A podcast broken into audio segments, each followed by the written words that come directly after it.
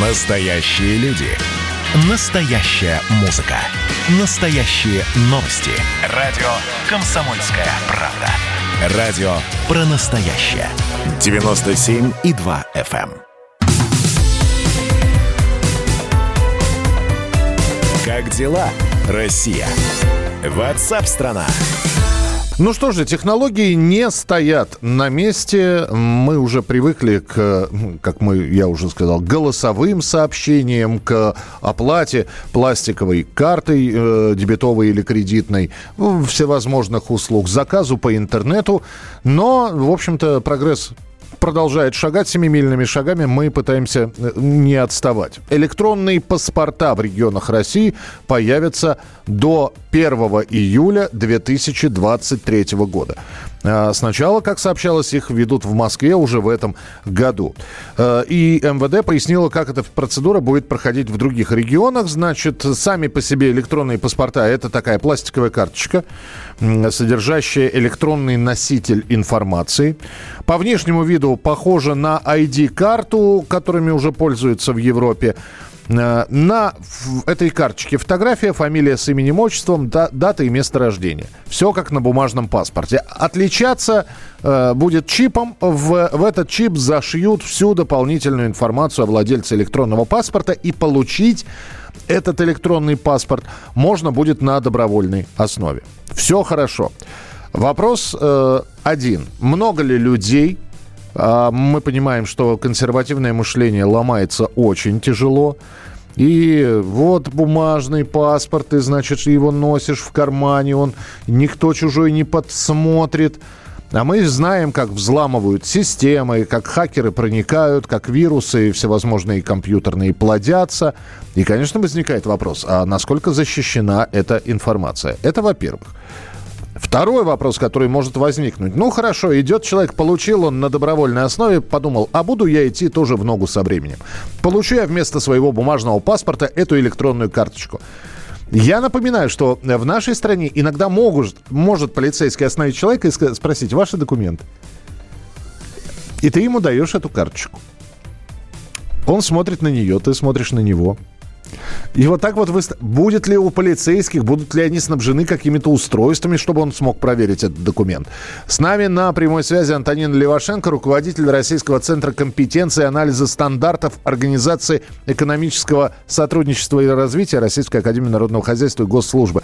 Антонина, здравствуйте. Добрый день. Можете ответить на эти вопросы?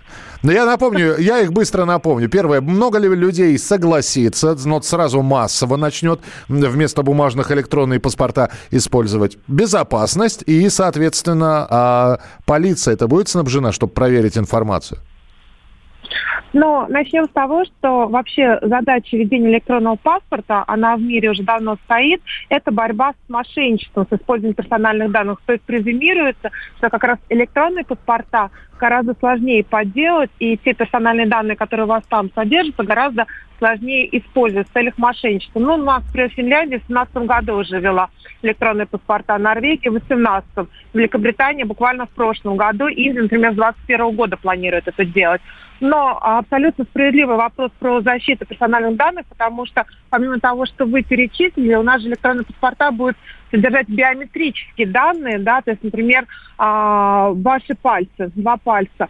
И тут стоит вопрос несколько. Первое – это согласие на обработку тех данных, которые будут содержаться в вашем электронном паспорте. Ну, например, целью создания каких-то цифровых профилей, например, о здоровье, да, то есть совместно с другими базами данных.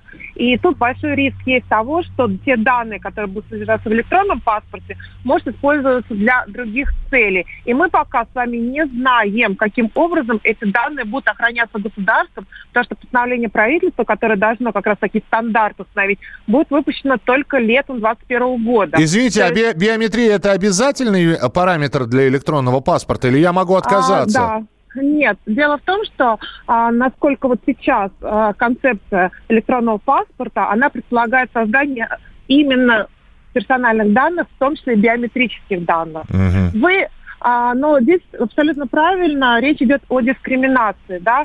Нельзя вводить электронный паспорт и полностью отказываться от бумажных паспортов право на получение бумажный паспорт, оно должно оставаться. То есть это вопрос вашего личного выбора.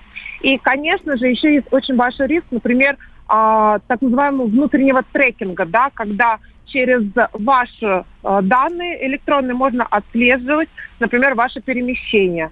Да, это тоже большой риск, и тоже непонятно, как будут храниться данные, и главное, как их государство будет использовать, потому что, ну, большой глаз, в общем-то, следит за всеми, за нами, вот, и э, это тоже один из инструментариев, конечно, такого некого тотального цифрового контроля. Слушайте, ну, Антонин, э, мы все владельцы телефонов, можно, конечно, отключить геолокацию, ну, и многие считают, mm-hmm. что это спасает, но наше передвижение и так можно отследить, вот, если... Безусловно.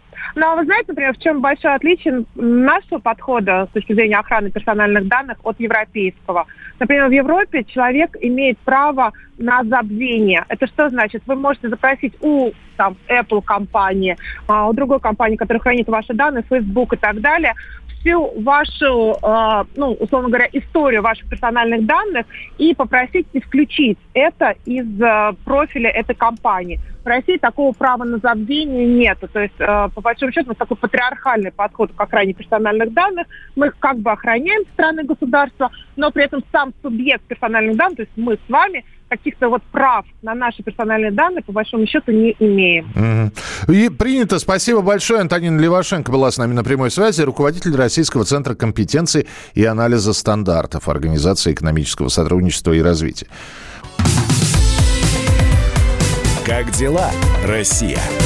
Ватсап-страна! страна